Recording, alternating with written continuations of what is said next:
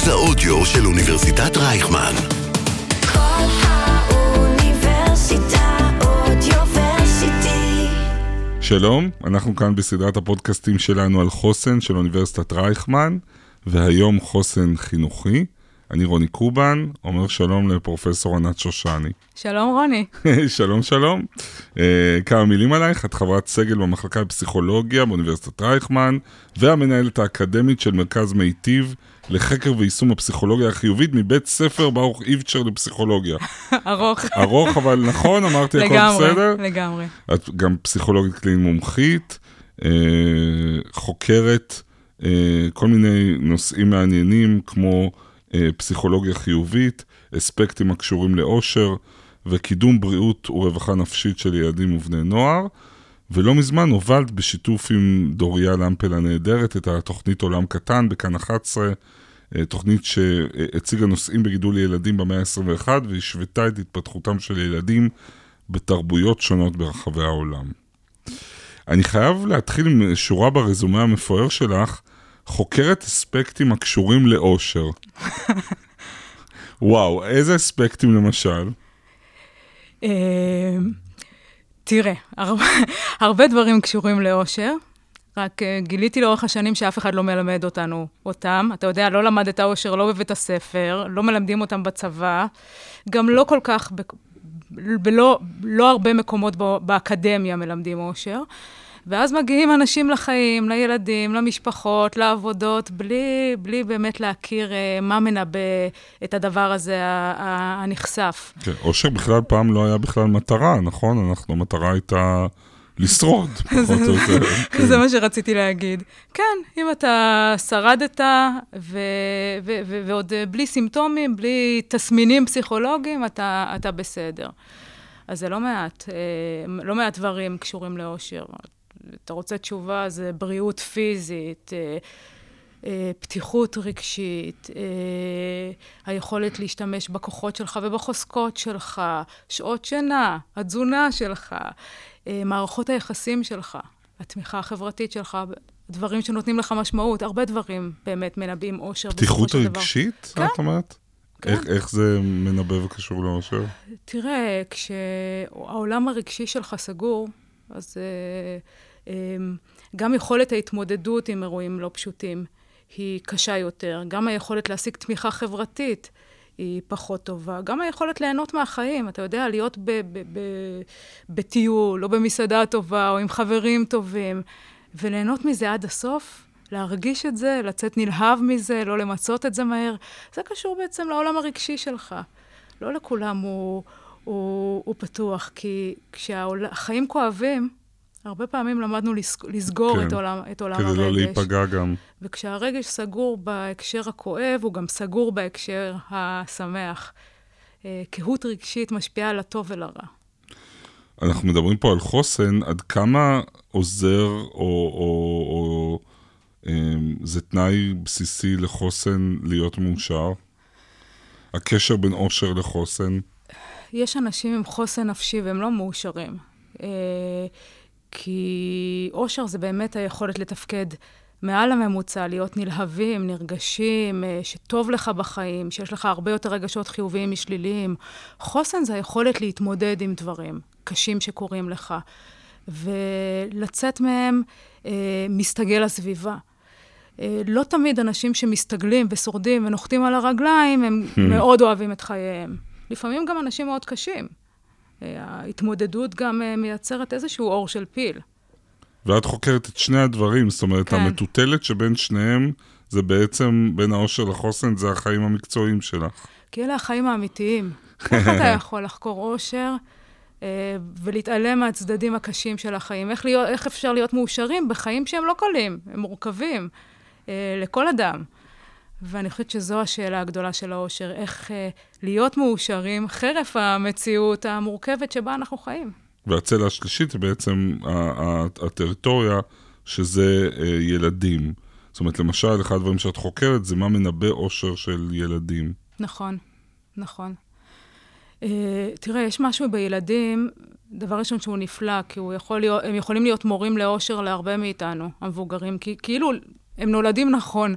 הם נולדים נורא שמחים, בלי סטריאוטיפים, חברותיים, ואיכשהו חוויות החיים וה, וה, וההתבגרות אה, אה, בעצם אה, מלמדים אותם כל מיני שיעורים, ובסופו של דבר מעצבים את האישיות שלהם.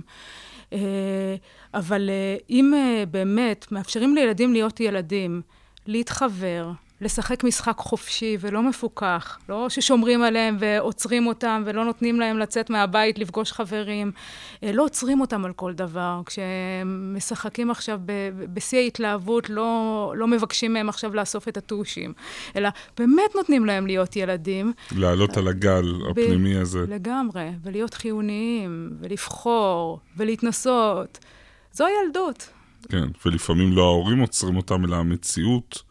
הישראלית עוצרת אותם. אני, אני נזכר בפזמון של שיר טיפשי של ערוץ הילדים, אבל, אבל נכון, שאמר זה לא כל כך פשוט להיות כאן ילד.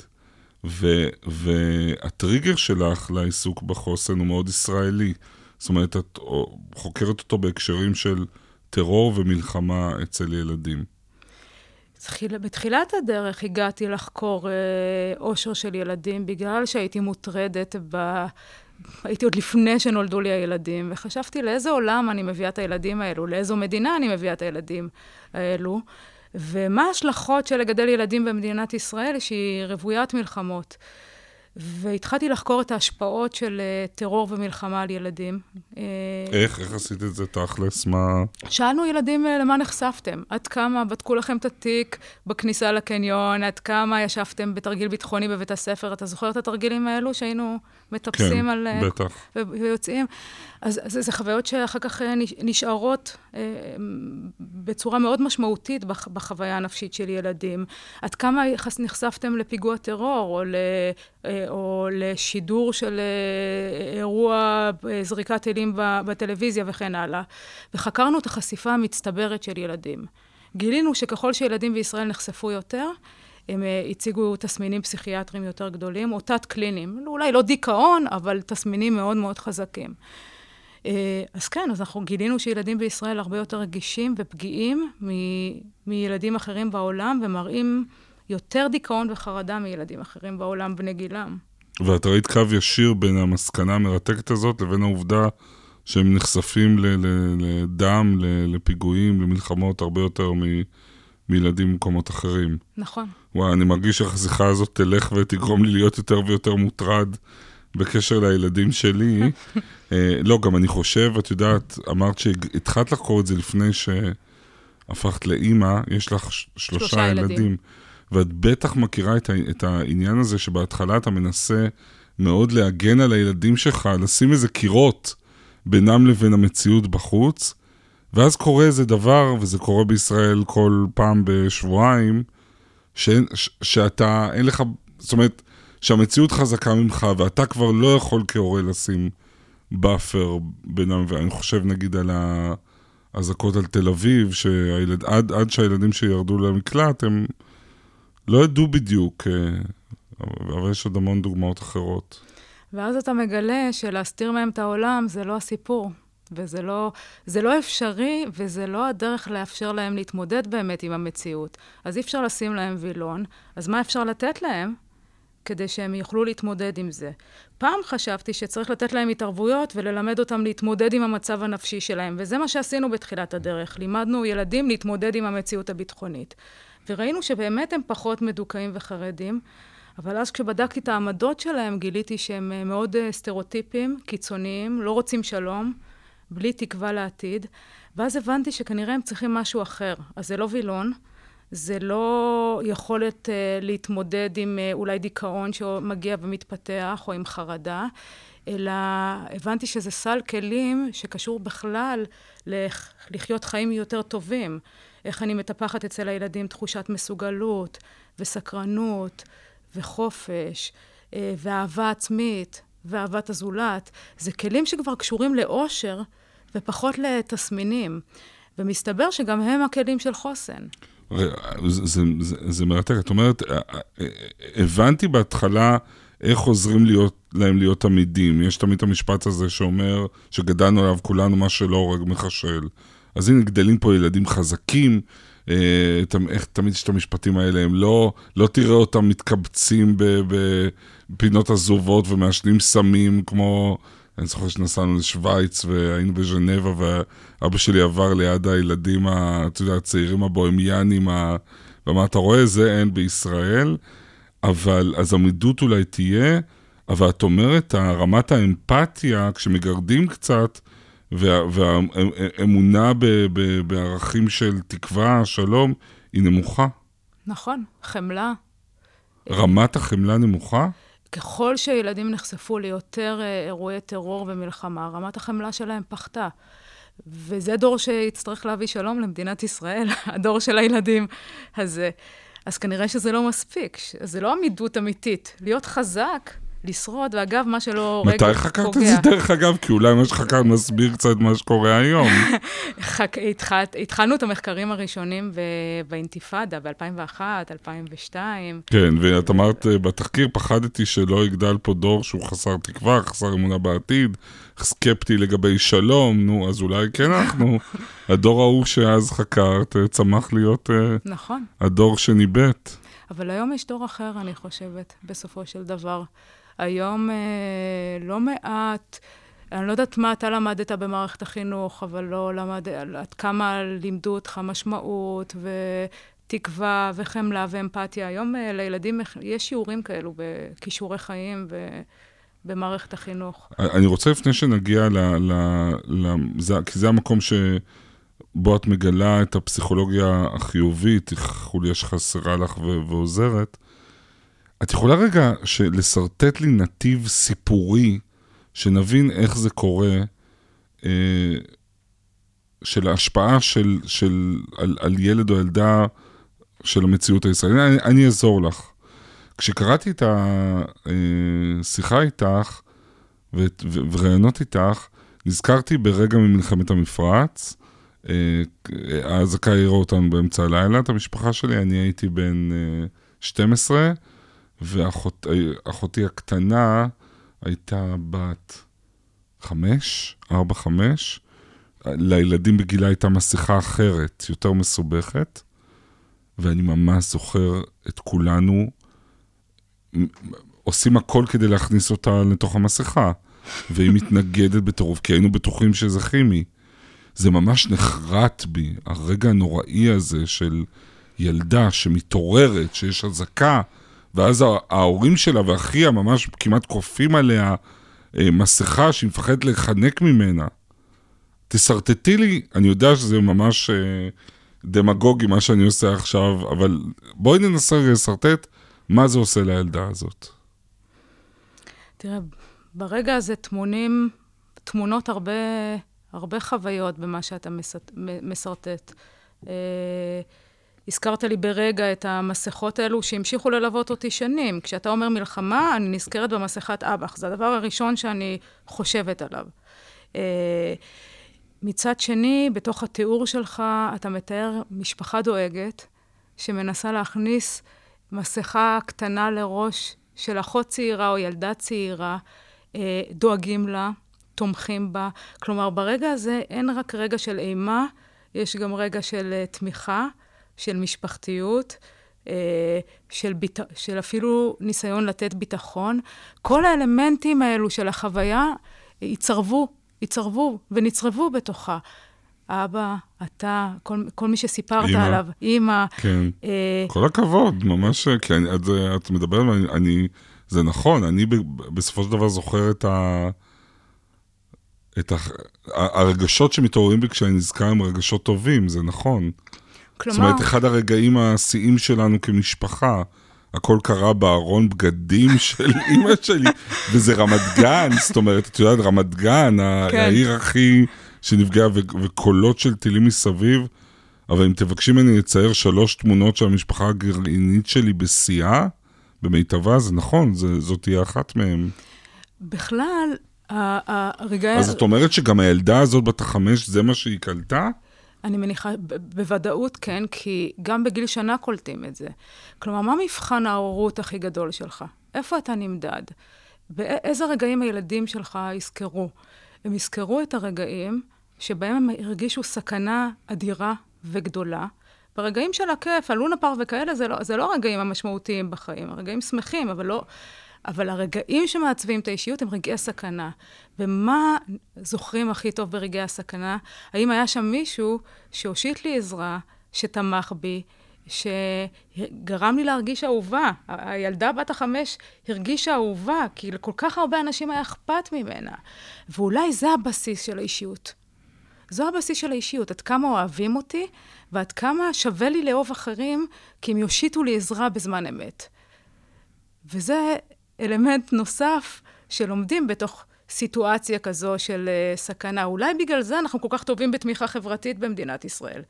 מדינת ישראל היא מדינה עם תמיכה חברתית ממש גדולה ב- ביחס לעולם. נכון. כי אולי התמודדנו עם הרבה מצבים קשים, ואתה יודע, ב- ב- ב- בתקופות של הסכנות הכי גדולות, אנחנו הרבה יותר ביחד. אגב, איך הם מלמדים אמפתיה וחמלה ותקווה?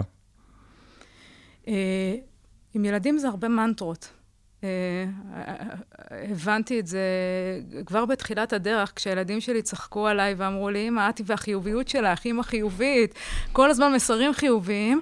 ואז הם הגיעו לגיל ההתבגרות, וזה הגיל כבר של התכנסות והתרחקות, והם כאילו לא איתך בגיל ההתבגרות. הם, הם כאילו מתרחקים, אבל אני, אני מסתכלת מהצד ואני שומעת את המנטרות החיוביות. אז- אצלם. אצלם. אז למשל, דוגמה, איך מעודדים חברים, איך תומכים, אה, אמירות של תקווה, אה, אמירות של מסוגלות, זה קשה, אבל נסתדר, כל מיני דברים קטנים כאלו. בסופו של דבר, אז כנראה צריך אה, להציף אותם אולי במסרים אופטימיים, וגם לא לוותר. אתה יודע, איפה אתה עוצר את הילד, את, ה- את, ה- את, איפה עוצרים ילדים, אוקיי? אני לא יודעת אם יש לך בן, בת... יש לי יל, ילדה וילד. ילדה כן. וילד, אוקיי? אז, אז איפה אתה עוצר אותם? אנחנו עוצרים אותם הרבה פעמים כדי ללכת להתקלח, כדי להכין שיעורים, כדי ללמוד למבחן. אני מנסה לעצור כמה שפחות, אבל אני עוצרת בקווים אדומים, וכשמישהו נופל לידם, או כשמישהו נפגע, או כשהם מראים אה, אה, חוסר רגישות לאחר, או זלזול באחר, אני תמיד עוצרת. ואת אומרת, והעובדה שאת, ש, שמאוד ברור שאת עוצרת ב, ב, ברגעים מאוד מובהקים וספורים, זה נחרט בהם ונצרב בהם. אה, אני עוצרת גם במקומות אחרים, הם לא ספורים, אבל הם מבינים מה חשוב לי. הם מבינים ש... שזה ערך. תראה, ההורים יודעים מה לקנות לילדים שלהם, ואיזה צעצועים לקנות, ובאיזה חנויות לקנות בגדים. אבל אם אני שואלת אותך עכשיו, איזה ערך אתה מטמיע בילדים שלכם? אוקיי? איפה... מה... במה אתה עסוק? סתם. וואו, זו שאלה מאוד גדולה.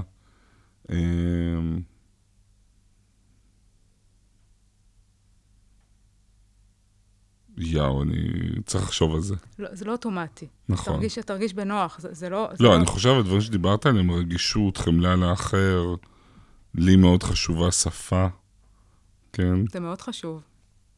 שפה מורכבת, עשירה. אני- אחד הדברים שהיה חשובים לי זה שהילדים שלי יקראו. עשיתי הכל, באמת הכל. שילמת? לא.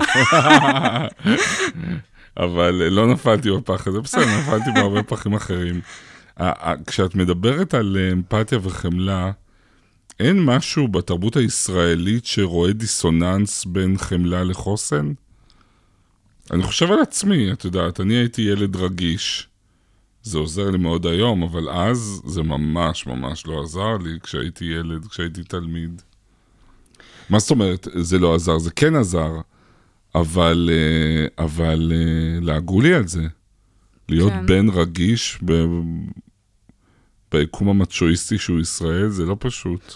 זה, זה, זה גם אה, בנות רגישות, וזה גם אה, במציאות של היום תוסיף לזה את המדיה החברתית, שאתה, אה, אין לך זמן להקשיב עד הסוף לאנשים, וילדים לא באמת מדברים שיחות ארוכות ועמוקות. זה השתנה, אין, אין נכון, על נכון, הברזלים. נכון. מה, כבר- גם את היית ילדה שמסוגלת לדבר שעות בטלפון עם... כן, אה, כן, והיו, ואתה יודע, היו, היו רבים על חשבונות הטלפון, נכון, נכון, אתה נכון, זוכר? נכון, כן. שכאילו כל דקה עלתה, תפסיקי אני לא יודעת לדבר כמה. כבר, כן. אז, אז, אמ, אז, אה, אה, אה, אז היום זה כאילו לא, לא השפה. זה לא השפה, בכלל השפה הרגשית. ואז, בתקופה של בית, בית הספר, זה נורא קשה לילדים רגישים. אני רואה אותם נפגעים יותר, הם לא, יכולים, הם לא מסוגלים להחזיר, הם לא, הם לא ירדו על מישהו אחר כשירדו עליהם. אה, כאילו, כלי החוסן הכי גדול לחיים, מסתבר, כי זה באמת כלי החוסן הכי גדול לחיים. אינטליגנציה רגשית מנבאה הצלחה בחיים יותר מדברים אחרים, יותר מ-IQ, מאינטליגנציה, יותר מציונים. אז זה כלי לחיים. אני מסמן את המשפט הזה כי הוא, כי הוא וואו, כן? אני בטוח שהמון הורים שומעים אותנו, תחזרי עליו. שאינטליגנציה רגשית מנבאת הצלחה בחיים יותר מאינטליגנציה רגילה, ללא ספק. אה, וגם יותר מציון הפסיכומטרי, אגב. כלומר, כשאנחנו דוחפים אותם לחוגים ולהצליח במבחנים ולהישגיות, כדאי שנשקיע לא פחות ב... בלהקשיב להם, בלדבר איתם, בלנהל שיח רגשי בבית, ולא לסגור רגשות ולברוח מהם מהר, כשעצוב להם, כשקשה להם, שהם כועסים, לתת לגיטימציה לרגשות, אה, ללמד אותם לזהות רגשות כשקוראים סיפור, אה, לנהל שיח רגשי על מה שקורה. כלומר, אלו, אלו, אה, מה זה אינטליגנציה רגשית? היכולת שלי לזהות מה אני מרגישה, לזהות אותך, מה, מה אתה מרגיש, ולהתאים את התגובה שלי למצב. זה מורכב, זה להתבונן פנימה, להתבונן החוצה, לחכות רגע, לבחור. זה מיומנויות. ככל שהן משוכללות יותר, זה באמת החוסן האמיתי בחיים, לתפקד בצורה טובה במציאות. וואו. אבל זה דבר שצריך ללמוד. אתה מלמד את זה לא רק בצורה ישירה, באיך שאתה מתנהג. ואיזה שאלות אתה שואל את הילדים שלך, בשיח, בשיח שלך.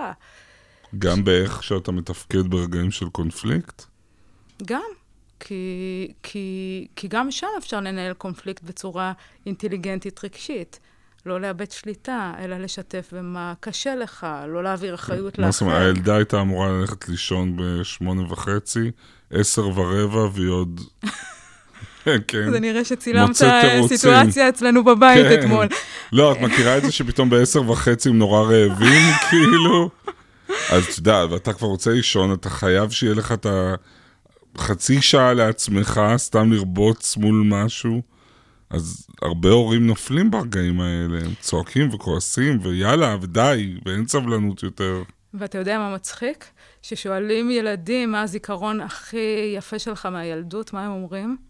השעות של הלילה, שאבא ואמא נכנסו איתנו למיטה, וקראו לנו סיפור, או דיברו איתנו על מה קרה היום, זה הרגעים שהם הכי זוכרים, לא את הטיול לחו"ל. עכשיו, זה הרגעים הכי קשים לנו כהורים, כי אנחנו באמת מתים שהם ילכו לישון כבר. אה, אז, אה, אז, אבל אתה יודע, אתה, אתה, אתה אומר, אתה כועס, ומותר לך לכעוס, כי זה חלק מה, מהסיטואציה. אבל תמ, אני, תמיד עם כבוד, אני חושבת, לילדים. תמיד עם לכבד אותם, לתאר מה אתה מרגיש. לא תמיד זה עובד, אבל... החיבור שעשית בין... אה, אה... חוס... בין, בין אינטליגנציה רגשית גם לחוסן וגם ככלי לניבוי הצלחה, וואו, הוא, הוא, הוא, הוא, הוא חדש, הוא מטלטל בעיניי. את יכולה טיפה להסביר אותו? אה,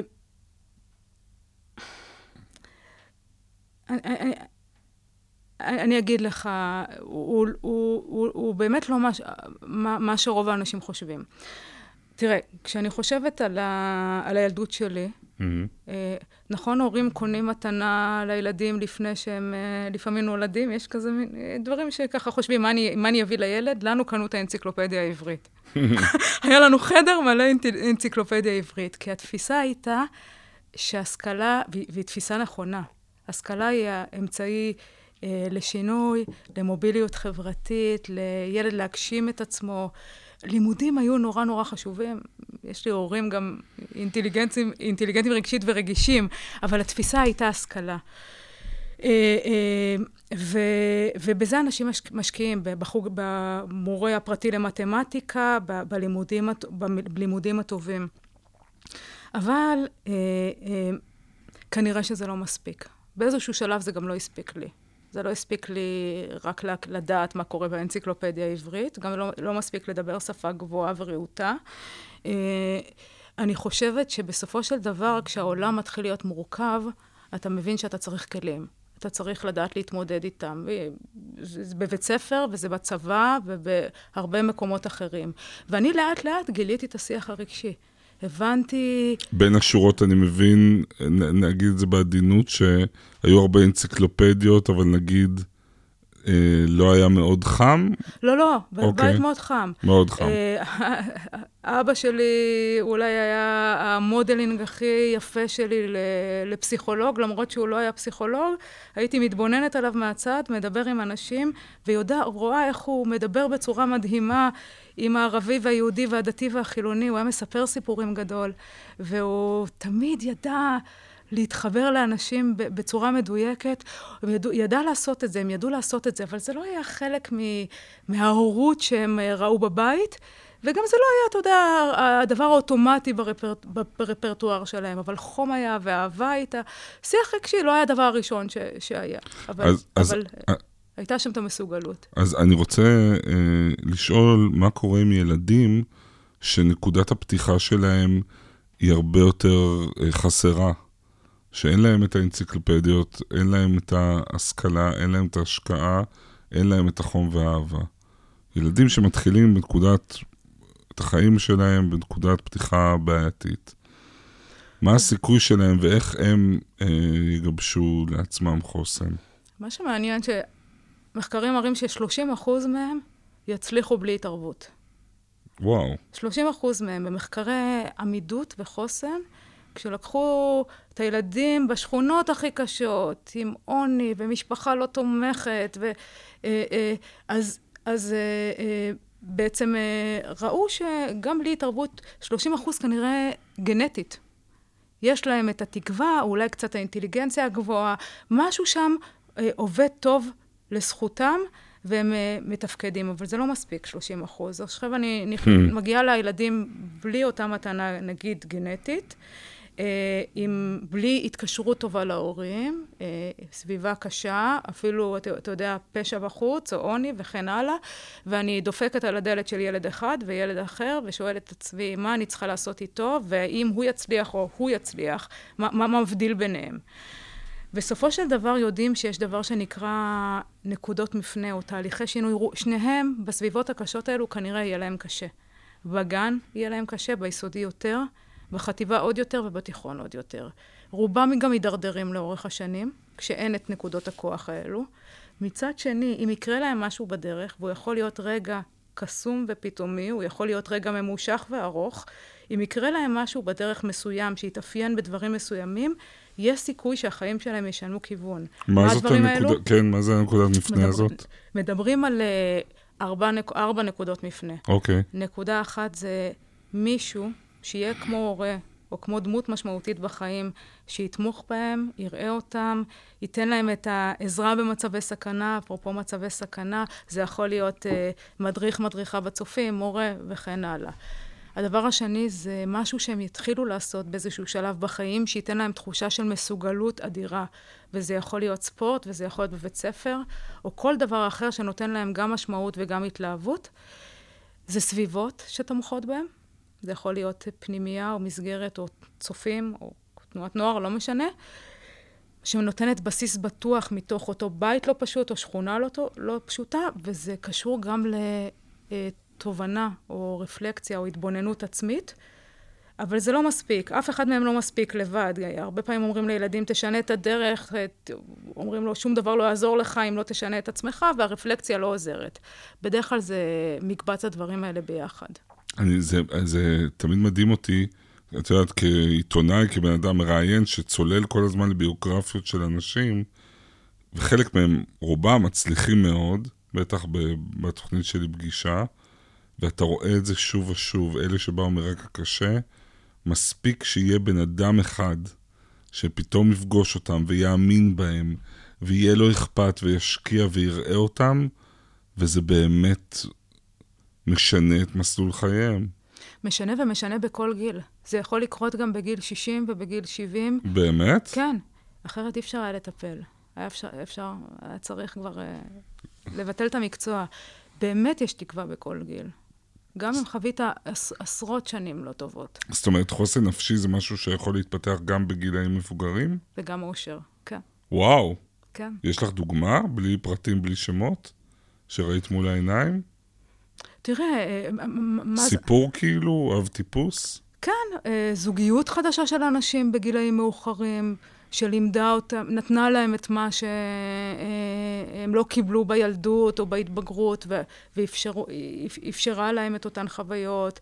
אה, אה, אה, מישהו שהתחיל אה, אה, ספורט של שיט, וזה שינה את מסלול חייו, ככה, אה, והוא פתאום הרגיש מסוגלות, ופתאום רכש חברים חדשים, וזה שינה את, את, את, את כל הנתיבים. אז זה באמת, זה דוגמאות פשוטות, זה לא משהו גרנדיוזי כזה, זה לא כן. אירועים דרמטיים. אה, אבל את... ב, ב, בחוויה האישית, זה רגעים מכוננים. זה מפץ. כן, זה כמו הנחיתה של האדם על הירח.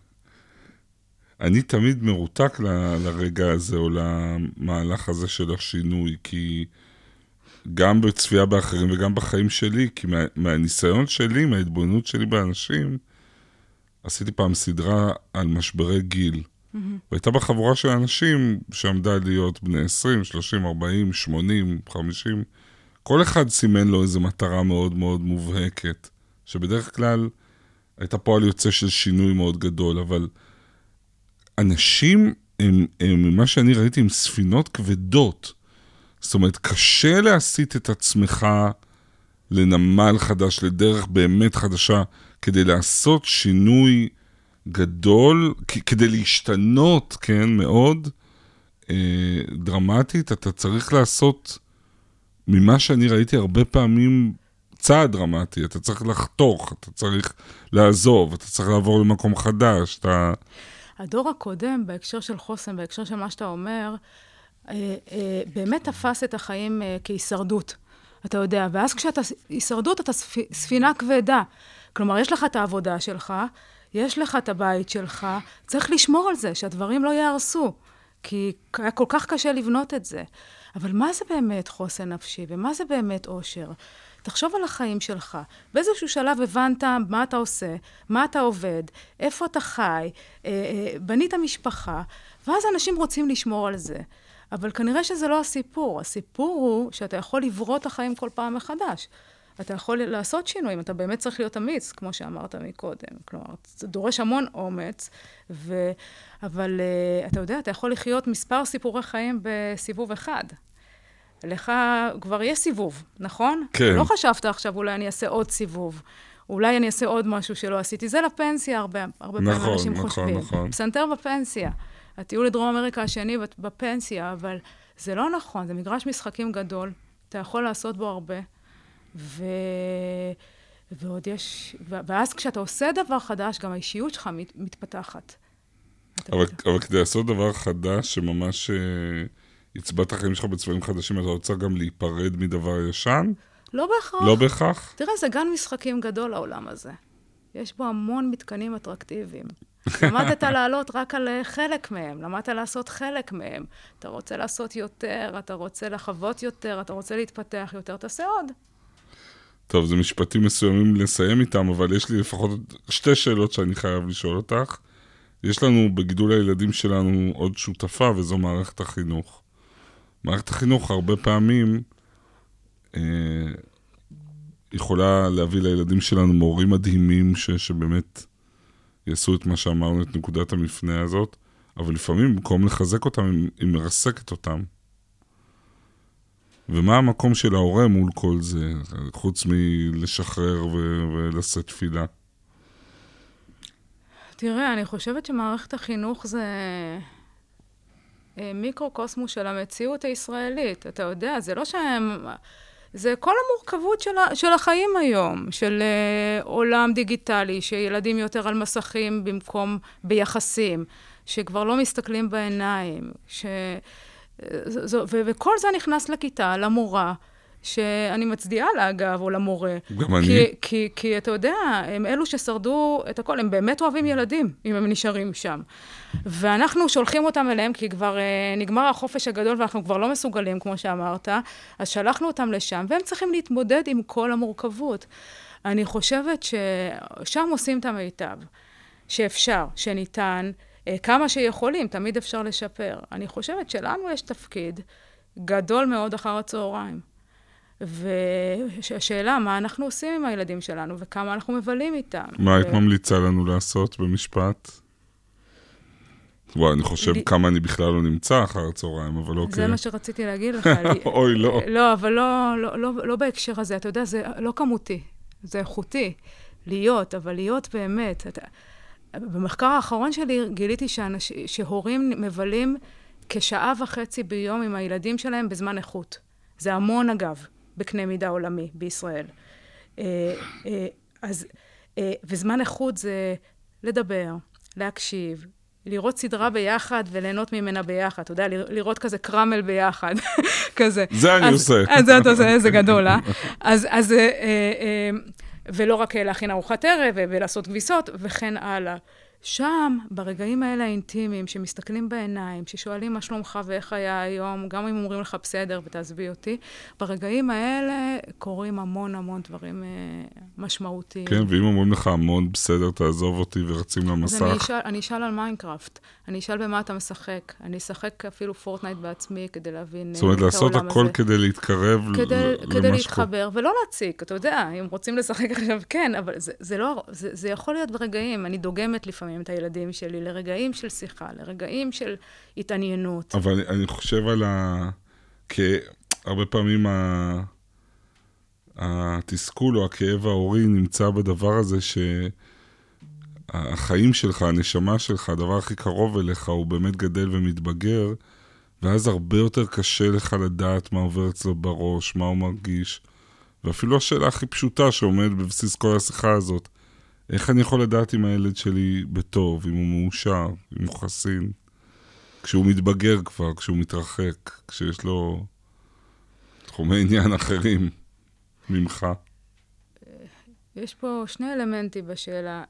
אלמנט ראשון הוא שהכל מתחיל ונגמר במערכת היחסים שלכם. ומערכת היחסים נבנית כשנ... במשך שנים. ואם אה, בנית ובנית והשקעת, זה, זה יצבור את התשואות שלו, הדבר הזה.